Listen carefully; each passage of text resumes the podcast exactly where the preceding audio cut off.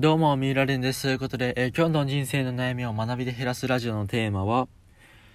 読書によって悩みは激減するということで話していこうと思います。ね。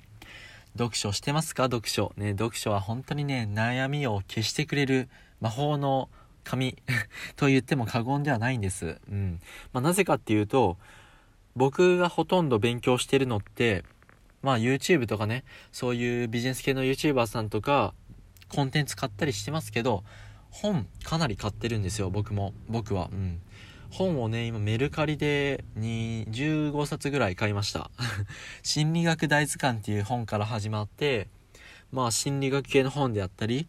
自己啓発本、なんか自己啓発本ってあんまり意味ないとか言われてますけども、まあ僕は人のその成功者の考え方とかを多少知りたいなと思って、まあ買ってるっていうのもありまして、自己啓発本とか、まあ、あとはそうだな、行動経済学の本とか、ね、そこら辺の本買ってますけども、本当にね、あ、そう、お金の知識とかね、うん。大体の本、本に答えは書いてあります。悩みを減らすためにどうすればいいかっていうのは、僕はね、本読んで、ね、大体解決していくんです。ね。僕はもともと人見知りとか、かなりシャイだったんですけど、まあ今もそうですけど、まあこういうのはね、心理学とかね、そのどうすれば自信がつくかとかもね、本に書いてあったことをね、ただやっただけで、ね、大体解決したんで、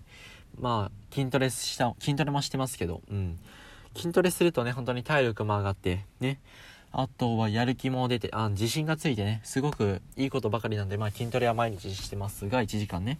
まああとは、まあ読書。毎朝ね、朝起きた瞬間に読書、本読んで、まあ、学ぶ、学んで、まあそれを、まあ活かしていく。こういうラジオとかで話したり、日常生活の中で取り入れたり、まあするわけですわ。うん。わけですわ。わけですけども、まあそうだな。で大体人生の悩みって前にも話しましたが、まあ、お金人間関係健康、まあ、将来どうするか、まあ、とかね。まあ大体この4つなんですよ、うん。まあ、だから僕はまあその将来についてっていうのはまあ別にお金とか健康とか、ね、悩みその人間関係っていうのが大体の悩みがなくなっていけば将来の不安なんてなくなるので、まあ、そこは別に入れてませんが、まあ、Twitter のプロフィール、ヘッダーにも、まあ、その人生の悩みは学びで減らせるっていう風に書いて、まあ、お金、お金、人間関係、健康って書いてあるんですけど、まあ、ここら辺はね、その、ね、なくすことはできないです。もちろんね、悩みっていうのは増えていくので、だけど、減らせるんですね。学びによって減らせる。ね。まあ、この、この言葉っていうのは、あのー僕自身が勉強して、もともと勉強かなり嫌いだったんです。学校の勉強ってね、すごい嫌いだったんですよ。だけど、心理学とかお金のことについての勉強はすごく好きなんで、まあそういうのとか、まああとは自分の、自分を成長させたいなとか、人生変えたいなと思った時に、やっぱり読書が一番、そのインフルエンサー、池田隼人さんっていうね、池早さんっていう方が、まあ動画とか、その、インスタとかで、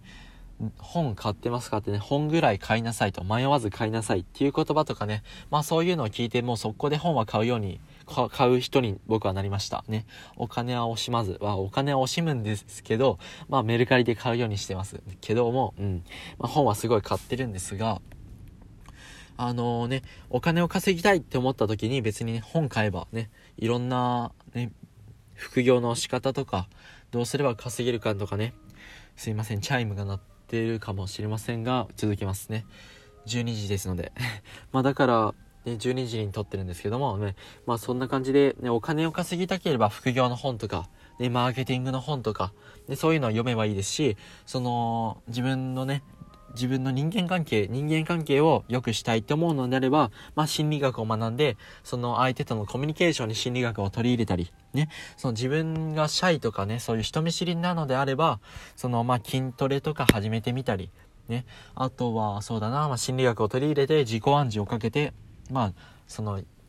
自分の心を安定させたり、メンタルを強化させるための本とかもね、全然出てるので、まあそういうのを読んだり、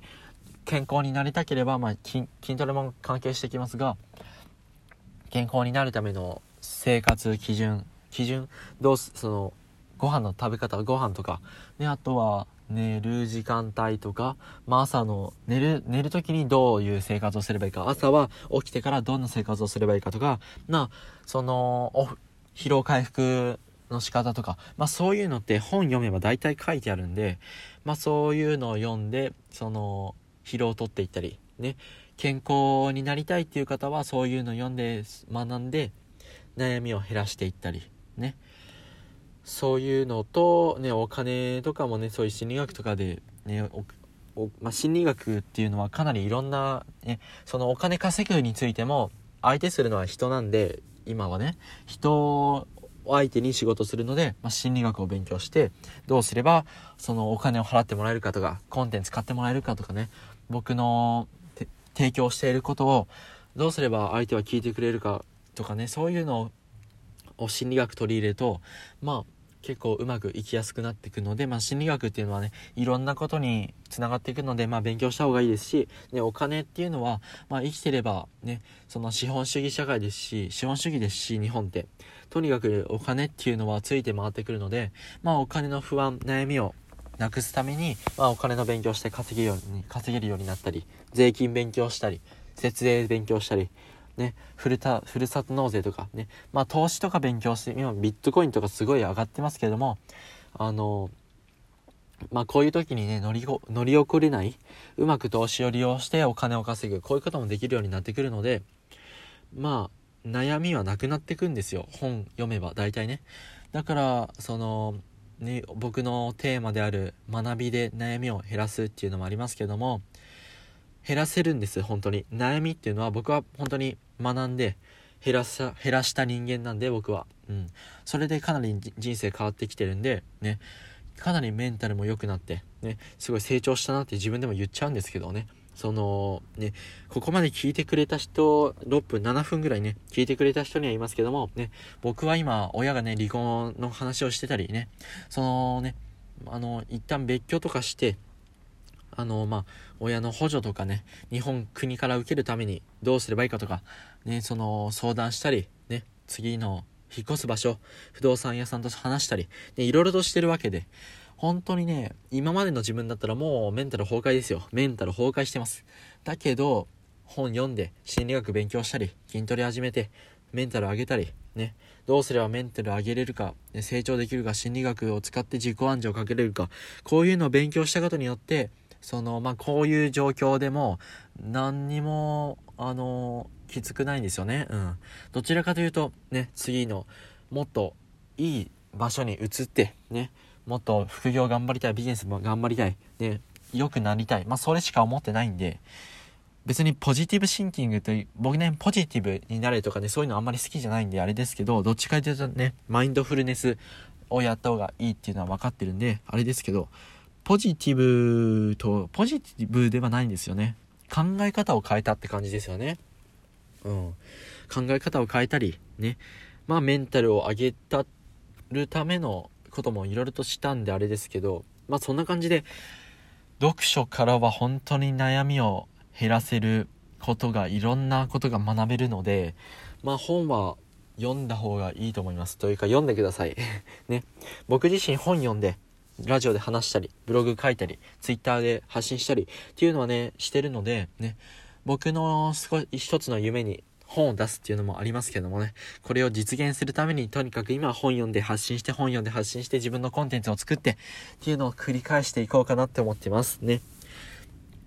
まあ、本読みましょう。ね。今これ朝ラジオ聞いてる方もしかしたらここまでね、本当に聞いてくれる方がいたらありがたいんですけど、だったら本屋さんに寄りましょう。ね、この言葉を聞いたらね、もう今日は行きでも、まあ帰りかな。帰りに本屋さん寄って、ビジネスコーナーでもいいんで、なんか自己啓発本でもいいから、ね、寄ってみて、で、なんかいいものないかなと思って、もうパッと取って買って 買って帰ってください。買って帰ってください。噛みました。ね。まあ僕のおすすめだったら、おすすめは最初はね、メンタリスト DAIGO さんの超読書術、術っていうのがあるんで、まあそれをね、買ってもらって、どうすれば、そのうまく本を読めるか、うまくスピードを上げて読めるか、インプットできるか、どうすれば読んだことをうまく活用することができるかとかね、その本、本を最大限に使うための技術っていうのが、そのメンタリスト DAIGO さんの超読書術っていうのには詰まってるので、そちらをね、おすすめしようかな、したいと思いますね。あとは、もしね、もう一冊買えるよっていう方がいれば、その、与沢翼さんのぶち上げるぶち上げるぶち抜く力ぶち抜く力を買ってくださるといいかなと思いますね。まあ、あとはそうですね前田さんあのメモの魔力を書いた方ね、わかる方いるかもしれませんが、その方の人生の賞賛っていうね、本がありますので、まあそちらもね、かなり素晴らしい本と言いますか、まあこれからの情報発信をね、したい方においては、あの、絶対に読んでおいて損がなくて、で、あの方、ショールームっていうね、そのアプリ検索すれば、すれば出てくると思うんですけど、ね、その本、その社長さんですけども、その、本当にね、情報発信において、これはね、個人においても身につけておかないといけない知っておかないといけないということがその人生の賞賛というね本の中には